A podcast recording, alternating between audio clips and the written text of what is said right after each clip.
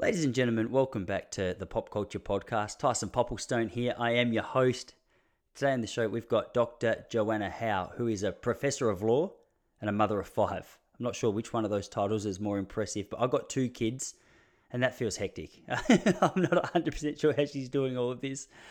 Joanna finished a Bachelor of Economics and Law with first class honours at the University of Sydney and then undertook a Doctorate of Philosophy and Law at the University of Oxford as a Rhodes Scholar and now a Professor of Law at the University of Adelaide. She's one of uh, Australia's foremost legal scholars in the field of labour migration, the author and co editor of three books and over 50 journal articles. To hear her story gets a little more controversial, a little more public. Um, she starts to get a little bit more criticism. It was when South Australia, her home state here in Australia, when South Australian Parliament passed new laws to introduce abortion up until birth that she felt compelled to devote her time and attention to this topic. As a result, obviously, she's faced a lot of criticism. It's a very heated, emotionally, politically, socially. Uh, it doesn't seem to matter which way we look at this topic. The subject of abortion is a, a very controversial one. I definitely didn't go into this with all the answers, but a whole heap of questions. Just curious to find out about what it was that drives her, motivates her, inspires her. Uh, I got a really good insight into what it is that gets her out of bed in the morning. She was a, a really inspiring chick. I, I loved this conversation, very switched on, very open, very honest. Um, really interesting one. Got to give you a heads up that some of the topics that we talk about as a, a result of the nature of the conversation, it gets pretty heavy. Um, so just be warned. I just want to give you a heads up that going into this one, there's going to be stuff that might be a little bit, um, little bit hard to hear. So I just wanted you to go in with a, a, little bit of insight, or at least a little warning that some of the stuff gets a bit intense. But hey, it was a great conversation, really inspiring chick. I hope you enjoy it. Welcome to the show, Dr. Joanna Howe. So what are you going to tell us, tough guys? My usual, zero, nothing.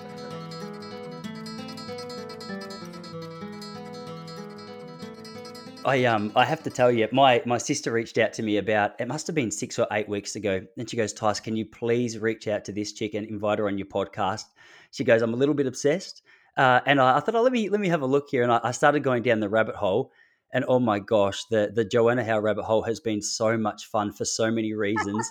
Um, I say that first of all, from like a professional perspective, just to hear about what you've achieved in your life so far is, has been unbelievable. I mean, the, professor of law, five kids, both crazy achievements, um, and then uh, hearing a little bit more about uh, flipping the script on abortion and, and, and what you've got to say there and then just reading through some of the comments on the posts that you post. You've got obviously your, your, really big fans, people who love what you're about, and you've got people, which is no surprise to you, who are absolutely against it. And I, I couldn't stop scrolling. Your Instagram has been so much fun. Your Facebook's been so much fun.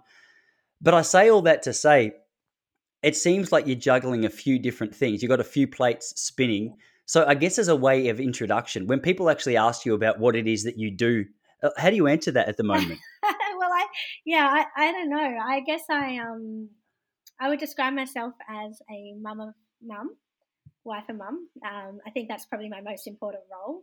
And I have to keep reminding myself of that, Tyson, because um, early on in my career, when I first moved to Adelaide after doing my PhD at Oxford, I found myself kind of really overwhelmed by that juggle of having. I was pregnant. I had one child who was 18 months, and I was pregnant with my second, and I just started my first academic job, and um, I, yeah, you know, I was really ambitious with my career, and I always thought that if you're a young woman and you want to achieve professional success, the workplace should support you. And I wanted to kind of model that and also demand it of my workplace. But I, I won't pretend that it was easy. I, those early days of building an academic career and trying to really move the dial in my field, which is um, temporary labour migration. So I look at vulnerability for migrant workers. My dad was a migrant, um, came here in the 1980s, and I've always been, I guess, really interested in the intersection of kind of working people's rights, but also what happens when you're a migrant as well. And so that was something I was really passionate about and wanted to move forward with. And it was at a time when it was really in the public spotlight. So there were lots of Senate inquiries in Canberra. But at the same time, I was heavily pregnant, had a a new child, like a, a, a, baby, 18 months, and didn't have really much support. And um, it was hard. But now looking back, because that's kind of 10 years ago, now looking back, I describe myself as a mum of five, and I kind of feel a bit expert at the whole mum thing of young kids. Like, I, my older daughter's 12, so she's pushing the boundaries, and I'm learning that new phase of development. But with the, the three year old, he can't throw anything at me that I haven't seen before, so I really know how to handle him. Um, and then in my professional life, yes, I work at the University of Adelaide as a professor. Um, I'm very heavily involved in research. Uh, this year, the federal government appointed me to, review the Australian migration program along with two other experts. So that was a dream come true to be able to do that. I kind of thought I'd get that opportunity when I was 60, if I ever got it at all. So to get it, um, you know, before I was 40 and to be able to have that impact was really exciting. But as you mentioned at the start, last year, what's made me a very controversial public figure is I've decided to open my mouth on the issue of abortion and I am going against the orthodoxy. And so, as a result, uh, on social media and just publicly, I'm a controversial figure because of that.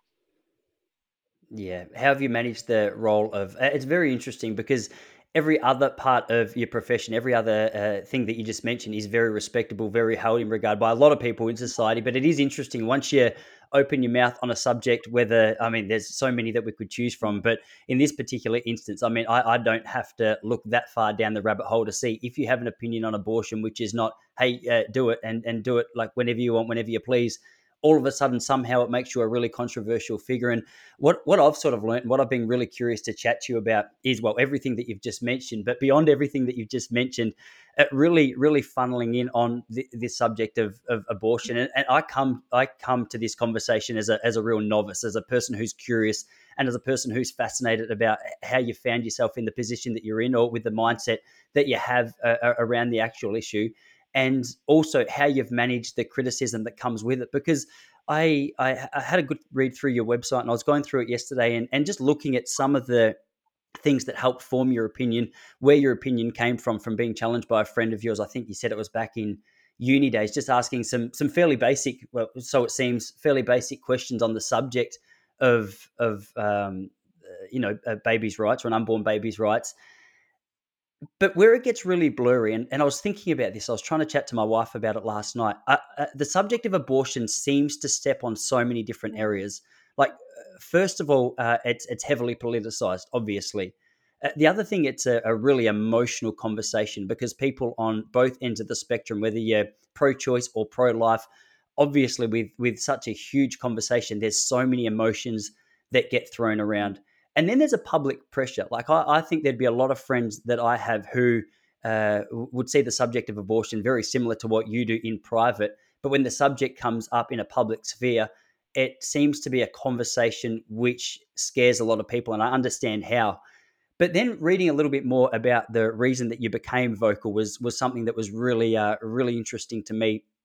Some of the things that people think of when we speak of uh, abortion, it's it's I feel like it's, for lack of a better word, it seems a, a little more gruesome uh, in a lot of instances, especially what we've allowed in recent years here in Australia, than what people perceive it as. Like, I, I think the conversation, and maybe you disagree, I think the conversation around um, abortion in the first few weeks um, is the thing that a lot of people in this public sphere are talking about.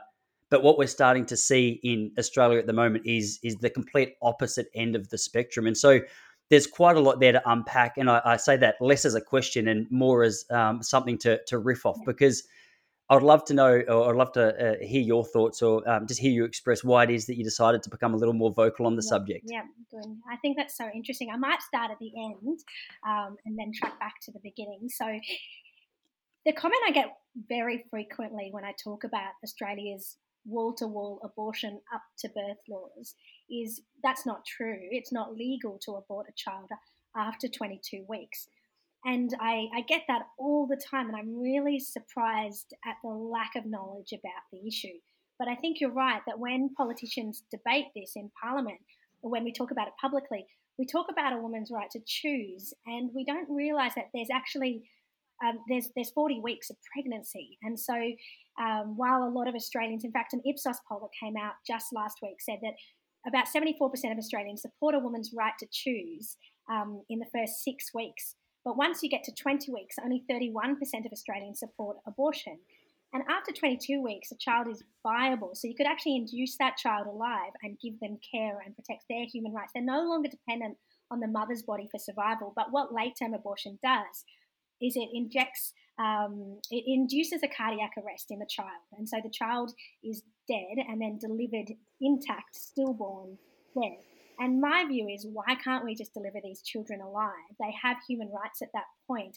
They're clearly a baby. They're clearly able to survive without the mother's body. And so with late term abortion, you have to get them out anyway. So I'm sorry this is kind of gruesome, but you have to get them out anyway. Why do we kill them first in a process that does involve some pain for them at a gestation that they can feel pain? So I feel very passionate about that. And it was in 2021 that South Australia was debating abortion up to birth and that's the state that I'm from. And I'd actually just come off a period of maternity leave with my fifth child, and I was unaware that this was going on. But a friend of mine who was dropping her son around for a play date said to me, "Did you know that this is what's happening?" And she, what the way she actually said it, Tyson, was she said, "There's a church that has a billboard." That says, write to your MPs to vote against S- abortion up to birth in SA. And she said that the council had made them remove that billboard. And that really got me going because I thought, well, that's a free speech issue. They should be allowed to politically campaign and have the freedom to be able to do that. And, and so that really kind of got me angry. And I started looking at it. And I, when I looked at the legislation, I realized that it did allow abortion up to birth. And so I wrote an opinion piece for the editor of The Advertiser. But when I pitched it to him, he actually said to me, the reason the billboard got pulled down is because it's not true. This law wouldn't allow abortion up to birth. And I said to him, if I can prove to you that it does, will you publish my piece? And he did. He said yes. So I showed him the piece in the legislation which allowed abortion right up until full term at the approval of two doctors. And and he, he published my opinion piece. And that was when I, I really got thrown into it because once you publish something like that, you know, the attacks come and you're really in the public domain. I was injecting myself into a political debate. I then spoke about the issue on the steps of Parliament. I wrote briefing notes for the members of Parliament and I watched the parliamentary debate. And it was in watching the debate where, you know, the Attorney General, Vickie Chapman, she was asked by David Speirs, could your legislation allow a 35 week old baby that was healthy to be killed, to be aborted? And she got up and said no. And I knew from my experience as a legal researcher that that answer actually wasn't correct because her laws were modelled on the Victorian laws, and I knew that in 2011, a 37 week old physically healthy baby with a physically healthy mum had been killed through abortion through psychosocial reasons. So, what they'd done with that 37 week old child was kill her in utero and then the mother delivered her dead. And I just don't know, given that adoption waiting lists are so large in this country, why they wouldn't induce that child alive and then give the mother the mental health support that she needs and allow that child to be placed out for adoption. You know, I birthed a child at 37 weeks at Flinders, so I know what that looks like. And I knew that the debate that was happening in the parliament was incorrect. And, and I must admit, Tyson, so I, I left that debate and I caught the train home and I cried the entire way home from Adelaide to Port Noarlunga because I just felt devastated. I felt devastated at the quality of the debate. I felt devastated that people didn't know the facts. And I, I could see the writing on the wall I, I left before the vote, but I could see the writing on the wall that they were going to vote abortion up to birth. And they didn't, you know, and the biggest lie is that this is rare and that it only happens because the child is going to die. You know, that's the that's what's being said in the WA Parliament right now as this is being debated, and it's just not true. Nearly 5,000 children who are viable could survive outside the uterus have been killed in late-term abortion in Queensland and Victoria since 2010. 44% of the abortions at that gestation are for a psychosocial reason. So they're on a healthy baby with a healthy mum. And so this is what really kind of um, has motivated me to speak up now. It, was watching the SA debate that motivated me to, to say, well, I care about vulnerability for working people and particularly for migrants. I have to speak up for for the vulnerable, vulnerable babies that could be born alive and aren't being born alive. Um, and I also feel like women are also being lied to about the issue. I don't feel like we have a frank conversation about the effects of abortion on women. And so there's so many gatekeepers that just prevent us mm. from talking about it. So these these are some of the motivations for me. Yeah, it, it's so interesting because, like, when you're presented with the facts that you just shared about this late term abortion, um, especially the subject around the abortions that, that aren't successful with babies actually being born alive, uh, uh, alive now and being left to die here in Australia absolutely blows my mind. Like, I, I read that and I, I couldn't quite believe it. I was like, no, no, surely she's misunderstood something here. And, and you, you don't have to dig that far really to find out, no, okay, as a matter of fact, it's not just something that's happened once, it's happened many hundreds of times just in the last few years, from from what I understand, if I memorize that correctly. But the, the, the thing that sort of stags me or, or makes me um, confused is as I said, when you share those facts, I don't know anyone, whether you're pro-choice or pro-life, who would say, "Okay, hey, this is a this is a good decision." It it's emotionally triggering because we understand at that point that this is a um, the early phases. I understand how the conversation can take place. This Is a human life? Is this not? But at the stage, as you say, 37 weeks, you gave birth to to your child at, at that time. This is a fully fledged little human. I think people understand it when you put it like that. So what I'm confused about is when it comes to these conversations taking place amongst politicians and these these so-called debates, I, I find it hard to believe that a politician can switch off emotionally to the reality of what they're talking about. And I can only lean on this idea that they really don't understand the policies that they're that they're standing for. Much like so much that happened during the COVID debates, I feel as though they're giving talking points uh, to their their politicians, which they're happy to riff on in order to well, I'm sure it's for a variety of reasons maintain status, maintain position, uh, whatever it else is that they're trying to do as they sort of push through in their political career.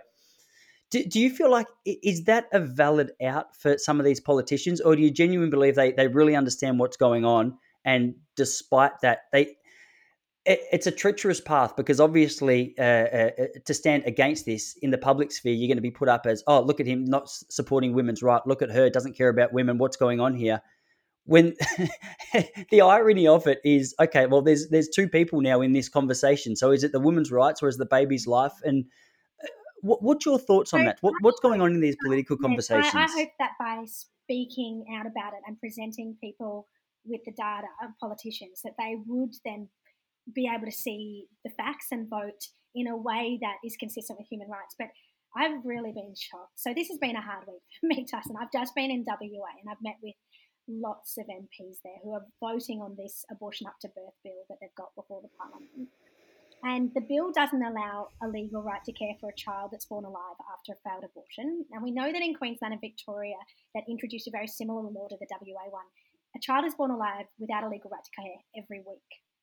And there's coroner's reports. So the coroner's report into Jessica Dane showed that she was left on a metal kidney dish for 18 minutes without any palliative care or comfort care. She wasn't even held. She was alone in an empty room.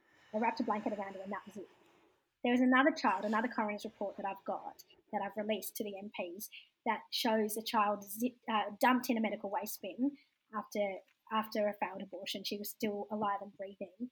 So, though you know, and then just recently, the Courier Mail reported on a child born alive and left to die in a Queensland hospital room in 2020 without any care. And, you know, it's really interesting because I presented all of these facts and I gave the reports. I actually emailed them all the primary sources so they could see it for themselves. Because in this era, if you disagree with someone, all you have to do is call it misinformation, and that just shuts them down. So I made it really clear that I'm a credible person appointed by the government to in my other area of research. So I sent them the primary sources so they could read it for themselves. But yet I've been watching the parliamentary debates now, you know, and just seeing politician after politician sidestep this issue. And then I, you know, I had a meeting with a, a, a female WA MP um, in the upper house, and, and and what she said to me is, we were talking about this issue of babies born alive, and she said, "It's let's be clear, it's a 22 week old fetus, and it will distress the parents if that child is too much distress on the families." And I said, Actually, let's be clear, it's not a 22 week old fetus. Fetus is a stage of development. This child has been born. So, under our law, they're a, person and they're also a baby. That would be the correct um, term for them. You know, and it's it's honestly like talking to a brick wall, and it's really frustrating with politicians. And I think it's I actually think our politicians are more radical on these issues and ideologically driven than the Australian people. And I'm not sure if you know this. I, don't think a lot of Australians knew it. I certainly didn't. But Emily's List was formed in 1996. And basically, its primary goal at that point was to was to allow abortion up to birth for any reason paid for by the taxpayer. Very pro-abortion organisation. They've now broadened their agenda to care about a number of other things, but that was the primary goal that they had. And then the thing about Emily's List is they've got a lot of money. And so if you're a woman in the Labor Party, if you're not in Emily's list, you're not getting any of the support and you're really on the outer. And I've spoken to women in the Labor Party who are not part of Emily's list who feel like they're bullied by Emily's List and by people from that organisation. So the thing is, most of our politicians, our female politicians, have been funded, supported by Emily's List and have to sign on the dotted line that they are for abortion no matter what. And so that's why our parliaments are so radicalized. Like in a couple of years after, um, I think it was just one year after Emily's was formed, they got eight female MPs into parliament across the states. And, you know, now if you looked closely, you could see that all of our politicians in some way, even on the liberal side, have now been influenced by the radicalisation of the political class. And so I quoted that Ipsos poll 31% of Australians support abortion after 20 weeks. Up to birth, it would be so much less. It would be negligible. And yet, in our country, the law is allowing abortion up to birth. And there are a lot of gatekeepers. So, De- Dr. Debbie Garratt wrote a book which tracked how uh, it's called alarmist gatekeeping, and it tracks how anybody that's spoken out about abortion has been bullied, has been shamed, has been intimidated, and ultimately been shut down and they've been silenced and they've left the issue. And so I read that book before I made the decision in July last year to go out on social media to try and spark a national conversation. And I knew this would happen to me. And I've had powerful people call for my head. The president of the Australian Women's Lawyers Association said that I was an embarrassment to my university and they should sack me the advertiser went after me with a like a, a big story that news alert to all their subscribers anti-abortion lecturer under fire students distressed and when you read the article there was one anonymous former student and the timeline didn't even add up you know, it was apparently someone I'd taught who had felt so judged by me on this issue, even though I've never mentioned the issue of abortion in class because it's not relevant to my subject. And yet they were going after my job. They hoped, I think, that there would be people picketing, you know, at the law school trying to get me sacked. Instead, the university stood by me, which was incredible. They stood up for my academic freedom.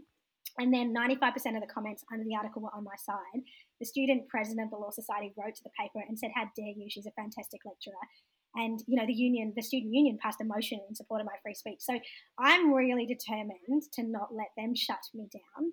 I think i have every right to be in this space.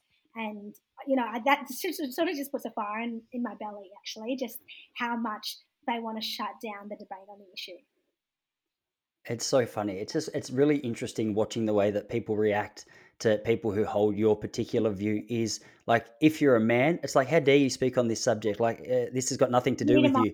but if you're a woman you have to mind your own uterus unless you agree with them and then you're a man and you're allowed to speak. Yeah how beautiful is this? We're all coming around to the same side. Yeah.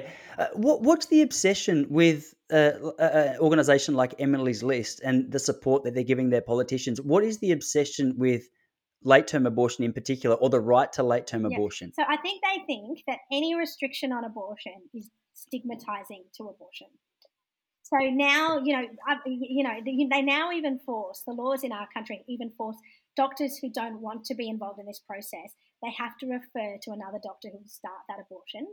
And in the WA law, which is the most recent bill, they talk about this the um, refusing practitioner as if you're refusing healthcare when actually you've got your conscience is telling you that this is a procedure that kills a human being and you don't want to be involved in it. And I think Emily's list is so ideologically driven that abortion is always a good thing for women and, and so necessary for women's empowerment that this is what they're pushed. Like this is this is the thing that they are pushing. Um, and there's a lot of money in abortion. So you know, uh, the, the reality is there's millions of dollars that are being, that we, the taxpayer, are giving to the abortion providers to, to, to perform abortions. Late term abortions are really expensive, so there's a lot of money in that. You know, Marie Stopes, Planned Parenthood, th- these are billion dollar companies. They say they're not for profit, but uh, you know, I, I look at, I think about well, what are the salaries that they're on? What are the assets that they have? What are the perks of being involved in this? You know, and, and they give money to the political parties, obviously to Emily's list. And, you know, Mia Freedman attacked me the other day. So she came out, uh, she, you know, I actually posted about baby Xantha, who'd been left alone in the Queensland hospital to die. And her comment was not, how tragic.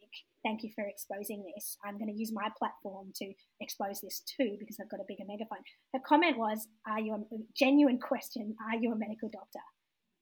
You know, it was like you read my bio. Like my, you can Google me. Uh, my bio is Barry Clammer, professor of law, done a PhD at Oxford. I'm not talking about this from a medical perspective. I'm talking about this from a human rights perspective. But what, again, what she was doing was just a little bit of gatekeeping to try and kind of shame me and shut me down and sort of let me know that she's onto me she'll, you know, she's probably preparing a hit piece as we speak, Tyson. I'm getting, you know, um, and so I just feel like we've sort of taken the humanity out of this debate, and the media doesn't report it either. So, this Senate inquiry that we've had into this issue of babies born alive, they haven't reported it. No one, I mean, Sky's touched it, but none of the mainstream media outlets have touched it. And just yesterday, unfortunately, the Senate committee, even though they heard all this evidence, and the lead senator, Marielle Smith, she was she was following me on Instagram after I gave my evidence. Um, and it, I'm just devastated to have read the final report, which basically covers up the whole issue. It's just filled with quotes from abortion providers and abortion proponents saying, "Oh, babies aren't left to die. It's not a real issue. If they are born alive, they get palliative care you know, why is this different to open heart surgery? We don't mandate a right to um, palliative care in open heart surgery. But in open heart surgery, you're not trying to kill the patient and they've unexpectedly been born alive. You know, an abortion, the child's been born alive unexpectedly. And so there does need to be a legal right to care because the very people who they who are there with them at the moments of birth when they're born are the people who tried to kill them. So you, you do actually need a legal right to care. And it's very different to, to other sort of um, medical procedures where we're trying to save the patient or ease their pain. So I was just devastated to see that because it just shows the extent of willful ignorance and blindness by the political class. Like if they can cover up the issue of babies born alive after failed abortion, something that I would say 99% of Australians would be aghast at, that just shows you the power that the abortion lobby has over them. And it, it just shows you how difficult my task is to draw attention to this. It's um, it's it's really it's just it's fascinating to me how many factors come into a decision that uh, you know politicians or, or just the general public are making, but with particular reference to politicians and um, you know examples like the organisation Emily's List that you mentioned. I didn't know about them. I didn't know about how much support they offered certain politicians to, or, or support, or how many guidelines they offered certain politicians to have around their beliefs on this. It, uh, there's so many things. There's so many things. I'm just trying to formulate my thoughts a little bit. Uh, uh I'm mind blown at how many credible people uh, quickly made to look ridiculous based on going against a mainstream story. So, can I give you? There's there's so many facts. Can I give you an example? So, yeah.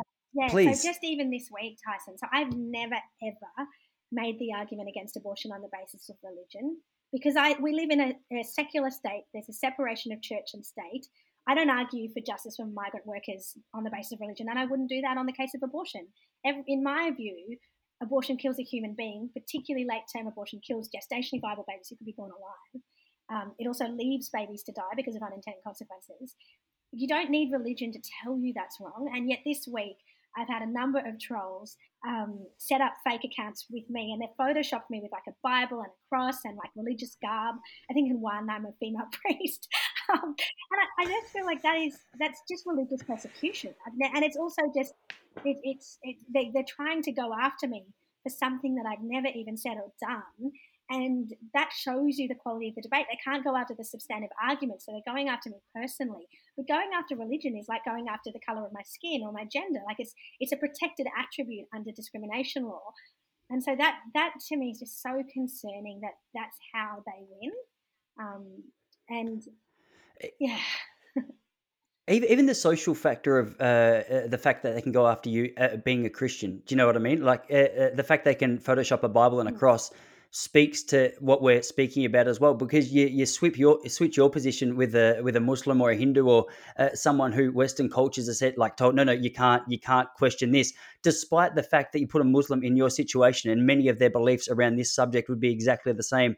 It's fascinating that um, the, the idea of just getting stuck into a person for their beliefs based on, as you say, religion. In this in this instance, Christianity. Um, I'm assuming, like, I, based on the fact you mentioned yeah. Bible.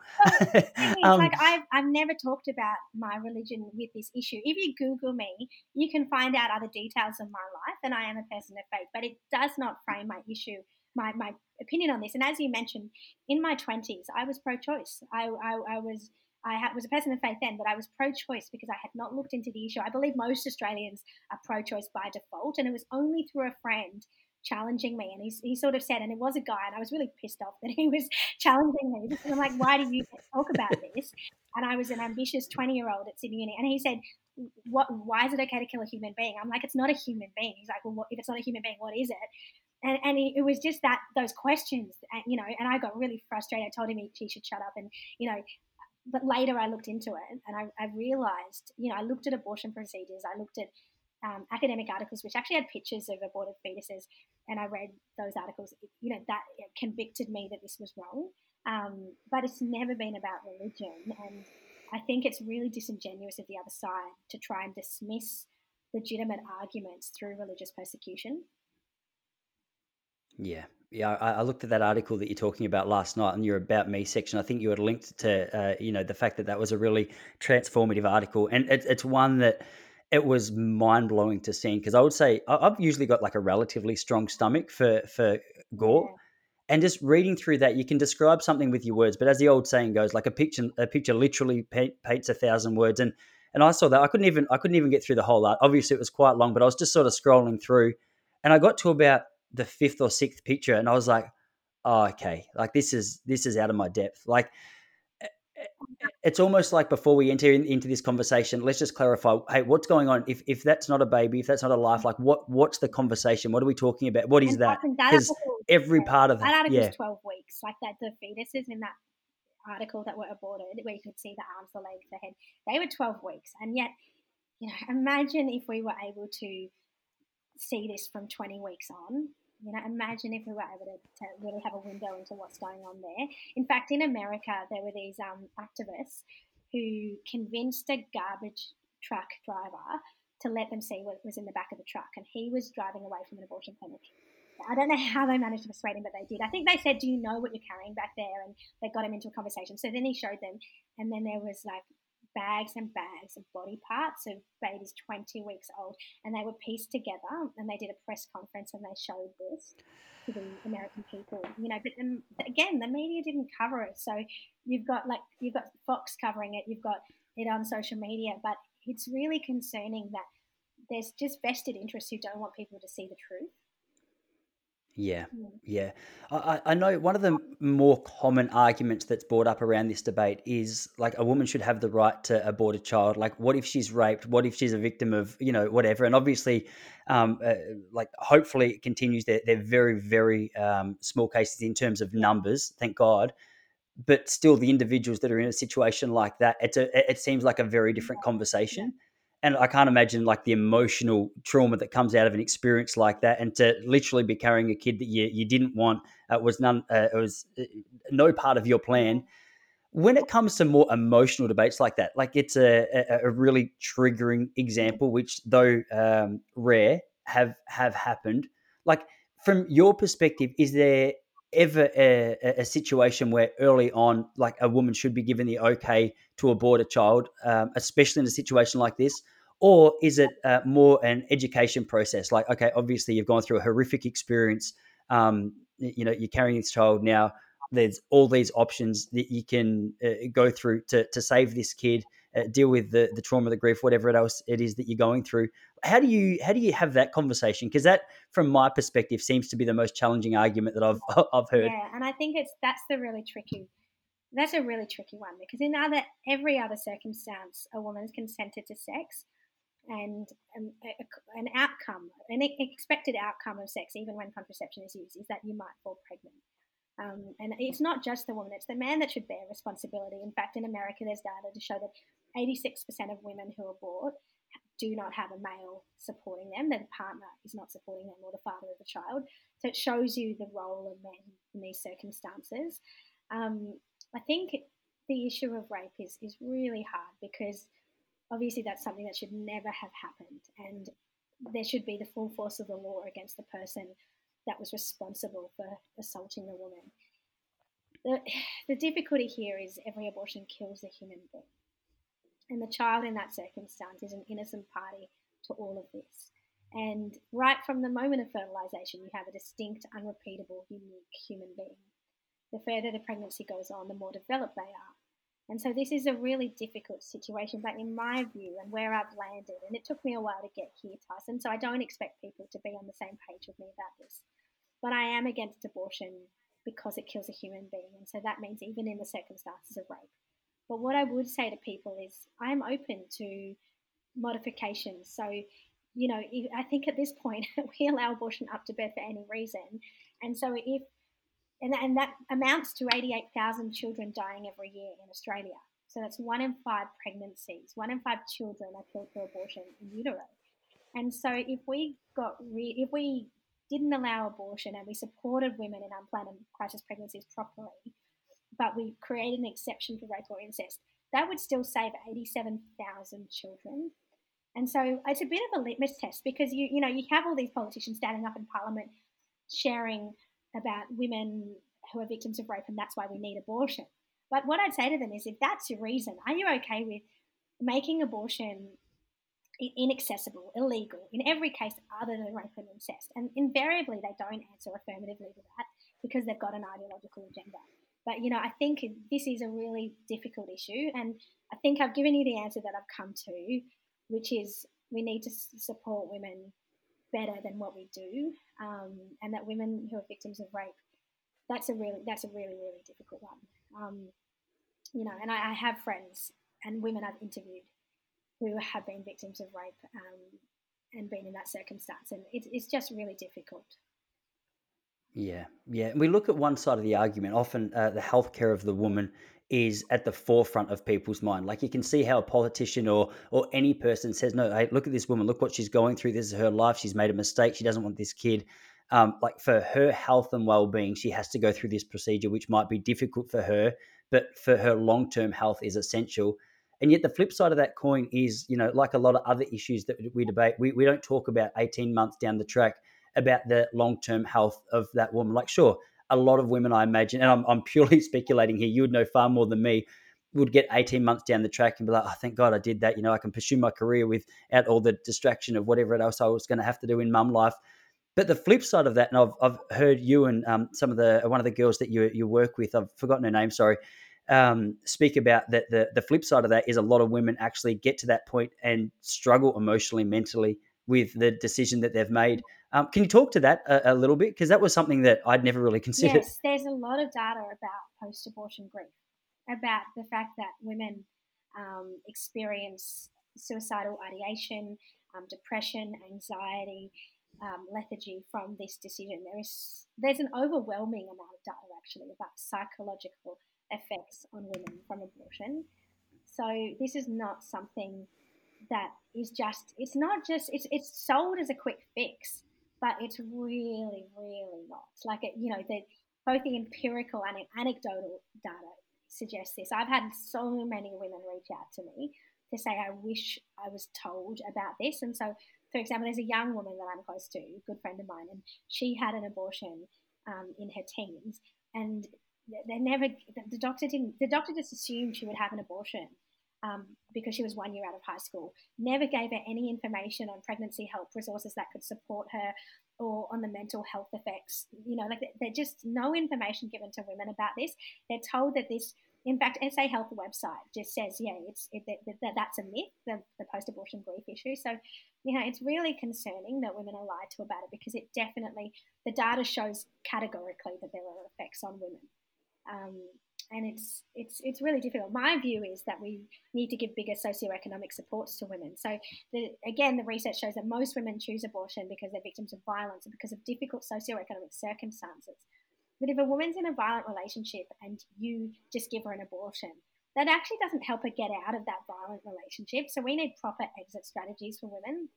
You know, um, there's also evidence to show that it's like jobs insecurity or it's I don't have a house and I don't have a secure house and I don't have supports and it's I feel like if we address those root causes that would be way more pro woman than just funneling them into an abortion that's supposedly healthcare but makes them complicit in killing their child which is something that for a lot of women they regret. Mm. It's unbelievable that the university stood by you through this. If there was one organisation that I thought would drop you first, it would be the university. I mean, University of South Australia that's University got you back. Of Adelaide. So really interesting. I'll tell you this story, Tyson. So the day before the article dropped, I actually was um, I'd applied for promotion to professor, and I assumed that because I'd come out on abortion, I was just that was never going to happen. Like that was the end of my career. It's career suicide to go against the orthodoxy, particularly in the university sector where you know abortion is just seen as it's kind of like a what is it? It's like a, a badge of honor. It's something that you know we really care, people care about. Anyway, so I went in for this interview, um, and you know, there's the vice chancellor very senior people on it, and was interviewed. Did the interview really well. But then the very next morning, I get this email from the journalist saying, um, she doesn't say I'm going to write a hit piece, but by the questions, I can tell it's a hit piece. And so I call my boss and I say, look, this is happening. And she said, don't worry, you know, um, I'll get onto it. And so she spoke to the higher ups, and the very people that had been on my interview panel were the people writing the statement for the university. And in the end, where they landed was in support of my academic freedom and freedom of speech. And so that was incredible that they did such a strong statement. But I still at that point thought, surely, surely I'm not going to get promoted now. And um, amazingly, two months later, I did get promoted by the university. And people have said to me, how have you survived? Because we do live in this cancel culture, don't you? Where if you, you step, put one foot out of line, you're, you're out, one toe out of line. And so I think it's amazing. But I think what's really, you know, I actually did my thesis at Oxford on unfair dismissal. So I know you can't get rid of me lightly. I've written the book on unfair dismissal, actually, like literally, um, and so I, I, know what my rights are, and I'm I am speaking out factually and informatively on the issue of abortion. And yes, people want to shut me down, but you'll have to find a very good way to do that because I'm going to keep speaking. Yeah, it's amazing just how much range there is in universities' response to so many different issues, and it's it's interesting how many different things cross over here. Like you've you've mentioned misinformation a couple of times and fact checking. Uh, we've mentioned the political side, the social side. I've been following not super closely, but from time to time, just stop by and see what Jordan Peterson's up to at the moment because I think he's going through uh, like uh, not similar in terms of uh, mm. topic, but similar in terms of trying to navigate a career and a title with I think it was a college or a university that he was a part of, and he's been told that um, uh, from what you might know more about this than I do, in order to maintain his registration, he has to go through uh, essentially social media training, like professional training, to make sure that the way he uses it is in line with you know what he's supposed to be saying. It's very 1984. Yeah, I, I it's very interesting. That. I heard that he has to go through re-education, but I'd love to see anyone who tries to re-educate him because he's he's an academic, he's a professor, he's going to be um, he's going to be able to speak, you know, facts and truth into whatever kind of re-education program he's a part of. It, there is a cost. I, you know, I don't follow him closely, but I do know that he he put his academic career on the line for an issue that he cared about. He built a following so big that I think in some ways, in some ways, he's untouchable. You can't shut his voice down, but they'll do what they can. And I know that he's lost professional opportunities because of it. I think he had a, a visiting fellowship at Cambridge taken away from him because of his views and I, I, guess I know that that's the sort of thing that will happen to me because of the, the, the stance that I'm taking. Like last year, I got a highly prestigious Australian Research Council grant to look at the issue of undocumented migrants on farms. But I know that you know this is academia is a peer review process. So when you put in for a grant or write an article, it's your peers that assess you. It's anonymous and blind, but they know who you are, um, especially for grant applications. And so I just know that this will have this will have consequences for me, but I also feel like our laws are just so extreme in Australia that I have to speak out about it, and irrespective of the personal cost. It does concern me. There's a misinformation bill before the parliament at the moment, um, and it really concerns me that that bill might pass and it would shut down voices like mine on social media because there'd be these so-called independent fact checkers, but they have an ideological opinion, and so these these ideologically driven fact checkers will be able to shut down voices like mine because I have a different view on an issue. And so that that's a concern.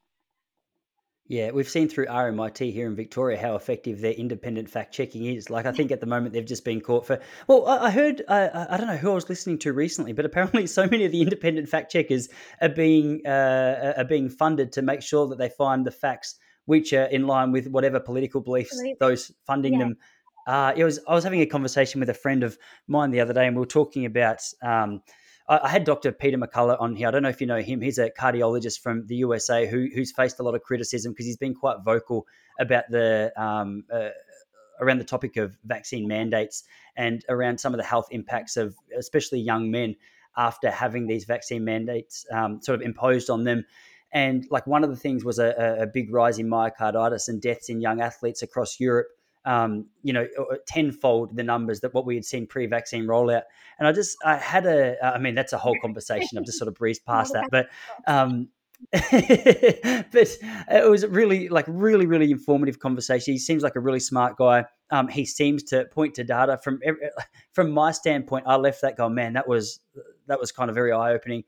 But a, a, friend of mine got in touch and was like, "Oh, like don't you know that this guy, eh, like a lot of what he says is fake? Even that study about the tenfold increase in myocarditis and cardiac arrest in young athletes in Europe is made up because look at this fact checker." And I thought, isn't it isn't it amazing? Like we've almost given title of God and all authority to these fact checkers that we don't know. We know are heavily influenced by the money that's coming into them through whoever wants like, that funding to take we, place. The way we always did this was we just debated, and then the loonies, like the conspiracy theorist loonies, um, they were found out through that process of free debate. But where we've moved to is this heavy reliance on fact checkers to be the arbiters of truth. But they're just fallible human beings with their own ideology. No one is objective on an issue. We're all subjective. We all come to issues with an opinion and a perspective. Um, and I have a personal experience with RMIT Fact Check. In 2019, I wrote a, an opinion piece when New South Wales was debating abortion up to birth. And in it, a colleague and I from the university, we wrote that late term abortions in Victoria had increased by 39% when they legalised abortion up to birth. And that was getting a lot of traction. MPs were quoting it in the parliament. I was invited onto the ABC Religion and Ethics report. And, you know, the, the tide was sort of turning. And so I guess the knives were out for me and my colleague. And RMIT Fact Check with ABC wrote this hit piece essentially. Um, and they said that, that that wasn't true. They hadn't increased by 39%. The statistic was actually true. Like it was, if you added up the numbers and did the average increase, you that was a correct statistic. Um, but they branded us with the harshest ranking of um, completely wrong, and it was to discredit us. And um, the reason it was ideologically driven, like the end of that fact check, they literally quote eight abortion providers, like a survey with abortion providers um, about why abortion access needs to be increased. It was, it was such a hit piece, but you know, and actually, to be honest, Tyson, it has followed me. So they were trying to discredit me as a voice in this space. And when I did that opinion piece for the advertiser, I told you at the start, I wrote that opinion piece about the SA debate. Anyway, he he published that, and I think he must have just got so much hate mail from the abortion lobby. He emailed me and he said, "Do you still stand by your statement that abortions have increased by 39% in Victoria?" And I said, I, I emailed him back and I said, "I do," and I, I sent him the response piece that my colleague and I placed on a website that really no one reads. The ABC refused to publish our response. And, and that's the thing, they have such a big megaphone. So when they get to defi- define the facts and the truth, they get to eliminate all our voices because they they can speak so loudly to suit to so many people. And so, you know, I did feel actually really vindicated when this week um, RMIT ABC Fact Check got got removed from Facebook as their checker. You know, but I, I just don't think we should have fact checkers. I think we should leave this to the way we've always done this. Yeah, like a good debate, good conversation. You're right. It exposes the loonies pretty quickly, and if you don't like it, I mean, or if you if you think there's something wrong with what you're saying, come and have a conversation with me, and we'll talk about it and find our way exactly. in the middle. Like, let's find some middle ground rather than just trying to make me look like a loony. How, how have you navigated? Uh, I mean, there's so many things that we could talk about. Perhaps we have to do another podcast at some stage. But um, how have you navigated this, the personal criticism? Because I know, like, you've um, you're very clear with the way you speak. You come across like obviously you've got like a really confident presence, rightly so. Like you've you've achieved so much and you back yourself um, and, and and what you've learned but I know that uh, emotionally, even sometimes when we uh, seem tough, seem like we've got it all together, you come home to your husband or your family, and I know this is what I do. This is my tactic, and I go, "Oh my gosh, babe! Like, look what these people are saying." Um, how have you how have you sort of navigated that space of your life because it's still relatively new in in context of you know how long you've been operating so 12, for? Thirteen months, really, speaking out boldly on this issue every mm-hmm. day on social media. Um, I I knew this would be hard for me. I think like I've kind of always been someone that's been in the um, I wasn't in like the cool group at school, but I've always been in like I've always been respected. So at school I was dux and school captain, and then at university I was you know one of those people that was very involved in university politics and university societies. And I just you don't get a Rhodes Scholarship unless you're someone that can you know navigate social terrain well. But I've always felt like I have a bit of the Bob Hawke people pleaser complex in that I like to be liked. I think we all do. That's just natural in human mm-hmm. nature. And so I knew this would be really tough for me going out on social media and what would happen. But then I also thought if like a woman of my stature, like someone who's at the top of her academic career, who has a Rhodes Scholarship, can't speak up on an issue like this, then who can? And I kind of knew that I just had to. I knew there would be attack after attack after attack. And that I would and, and, and that I would have to endure that. But I sort of felt like I'm doing this for other young women in particular who want to speak about this and who just feel like they can't. You know, and I didn't know what the following would be, but you know, already on Facebook, you know, I'm at 20,000 on Insta at 12,000. I feel like people want to hear this message, and 90% of my following is women, 80% um, are Australian, you know, so I know that there's a very strong local female based following who are interested in what I'm saying. And I think what my, my approach has been is if somebody attacks me, I am going to call them out. And that in some way has given me agency. So that has helped a lot.